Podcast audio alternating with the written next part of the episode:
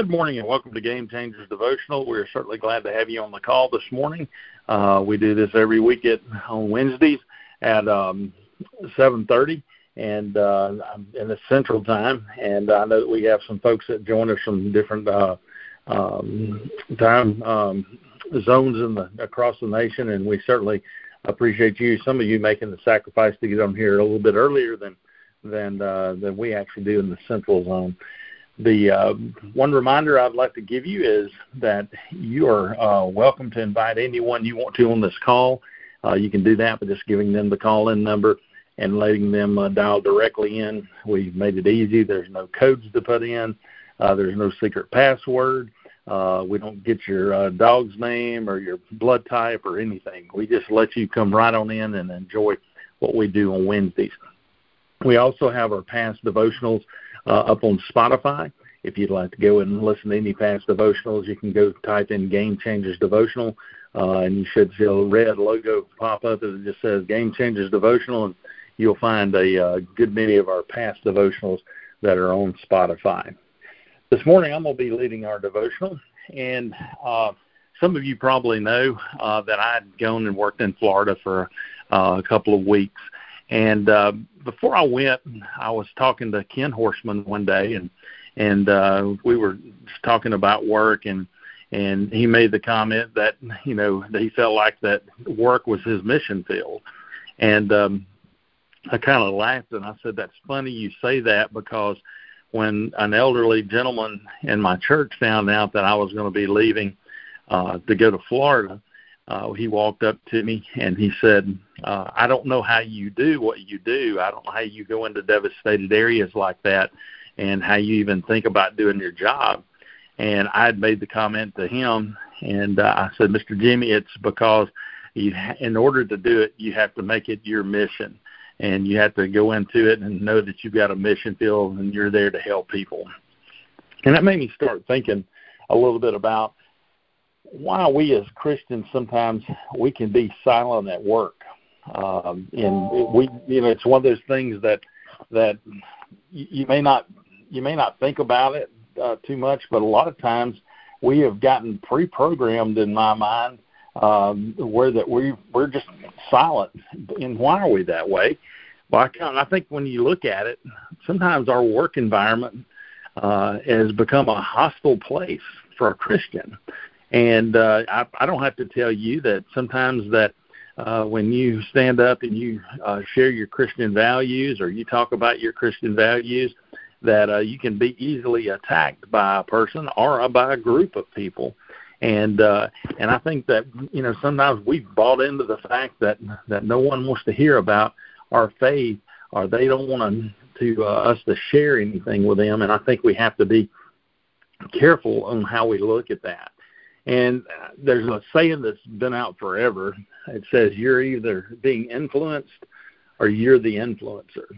And I would encourage you uh, that in your workplace, and, and even if you're retired, I know there's some people that are retired on this call uh, that enjoy it. Even if you're retired, you still have a mission field of some type. You may be in a volunteer organization.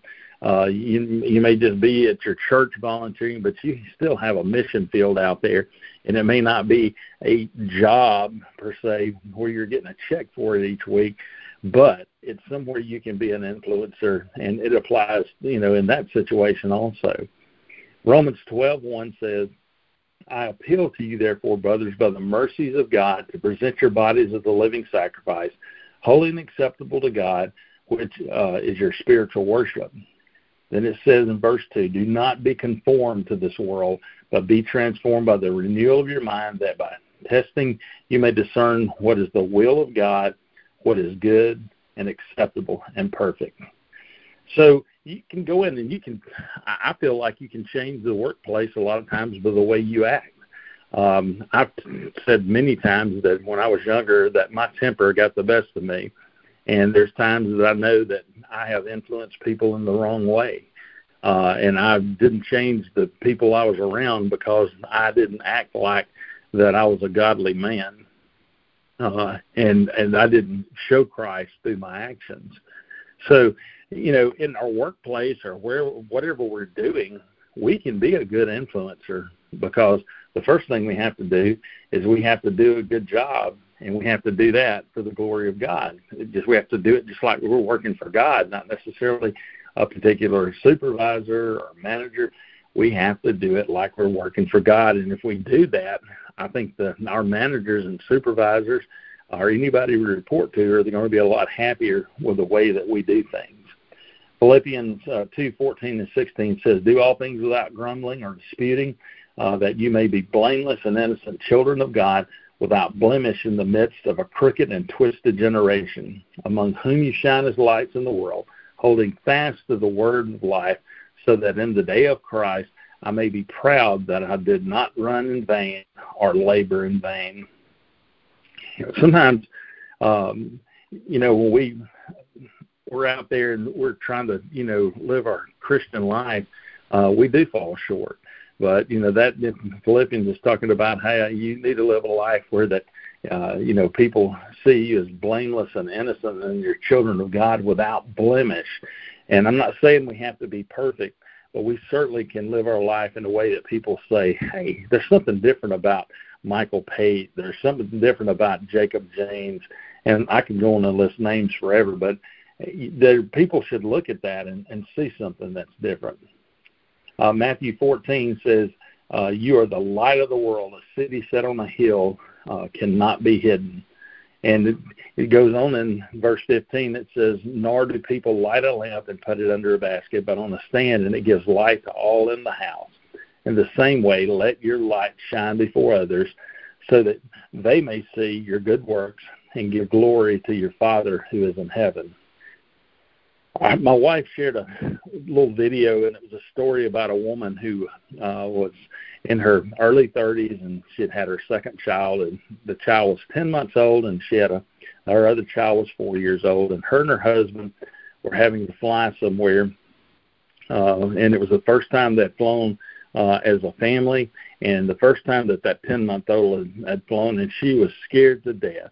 And she said as she sat uh, in the waiting area at her gate in the airport, she was praying, God, please let this 10 month old act right.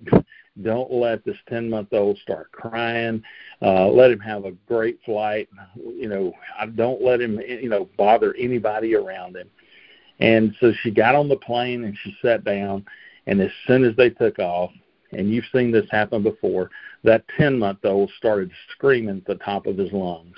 And for 20 minutes, that baby was screaming at the top of his lungs. And she said he was screaming right in the lady's ear, right in front of her. And she was saying, "Oh, let that lady please be deaf. Let her not, you know, be able to hear this. Let her now be patient with me." And said all of a sudden that lady stood up and turned around at her, and she was waiting for that lady to just let her have it. And the lady looked at her and said, "Can I try?" And she said, well, she thought, well, the lady can't run with my baby and get off the plane because we're in the air. And so she handed her little boy over to the lady, and she took the little boy and she started walking up and down the aisle of the airplane. And before long, the little boy stopped crying. She walked toward the front of the plane. She uh, was rocking the baby back and forth as she walked, and and the stewardess let her sit down in the jump seat up toward the front of the plane. And she sat there the remainder of most of the flight and she held the baby and he slept. And it, when it got close to land she walked back and she handed the baby to mom and the little boy was uh, still just dead to the world. He was having some great sleep and she looked at the lady that had helped her out and she had sweat all over her arm and had got it all over the outfit that she had on uh, because the little boy was sleeping heavy and he'd been crying and he was sweaty, but that didn't bother the lady. And so she sat down and as they got up after the plane landed, she looked at the lady and she said, You don't know how much that meant to me that you did that. That just helped me so much. And the lady turned and looked at her and says, No, you don't realize how much you helped me. My son died three months ago. And so this woman following God's will, allowed this other lady to take and take care of her child, and this other lady let you know God uh, speak to her by taking that child and calming the child down. And what a wonderful divine appointment was made at that time that the lady that was sitting in front of her just knew that she could help that young lady out. That was a young mom with a 10 month old. And so I want to tell you this morning don't miss some opportunities that God gives you to make a difference in somebody's life at work, in life in general. Don't bypass those things up. Don't be in such a big hurry that you you miss that stuff.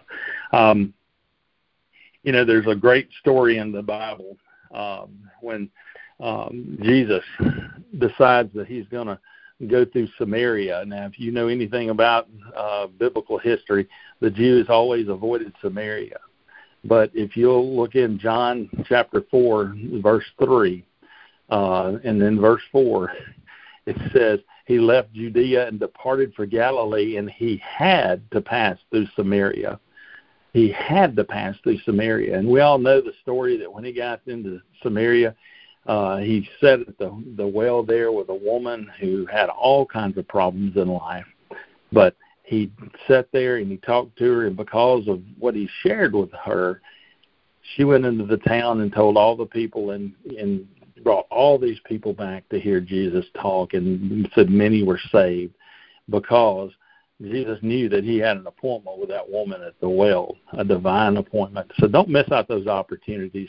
Leave room for God to work in your schedule and and you know pray that every day that, that you'll be able to listen to the Holy Spirit and the Holy Spirit will guide you and make you aware of people around you that may need just what you have to offer.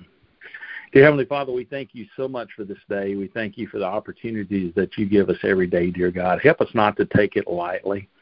Help us to seek out those opportunities and to glorify you and and uh, show your love through the way we treat others, dear God. Uh, I just pray that you would uh, be with each and every person on this call. I lift them up to you. Uh, if they have prayer requests, dear God, you know what they are. I don't have to mention them by name. You know each and every one of them, and I just lift those up to you right now and pray that you would be with uh, any of those requests, dear God. I just pray that you would keep everyone on this call safe as they travel. Uh, and I pray, pray that that uh, you would be with each and every one's family and, uh, and their family members, dear God. These things I ask in your name. Amen. Guys, I will tell you that my two weeks in Florida were pretty remarkable in some of the things that happened. Um, and God just opened up my heart about a, a lot of things that uh, that He would be willing to do if I would just open up my heart and uh, be aware of the things around it. And I just wanted to share that with you. I hope that uh, that you know it's something that will inspire you to to be open to things that God may put in your path, and you can make a difference in somebody's life. Uh, I hope you have a great week. We'll see you back next Wednesday on Game Changers Devotional, and uh, have a good day, everybody. Thanks, Michael. Thank you, Michael.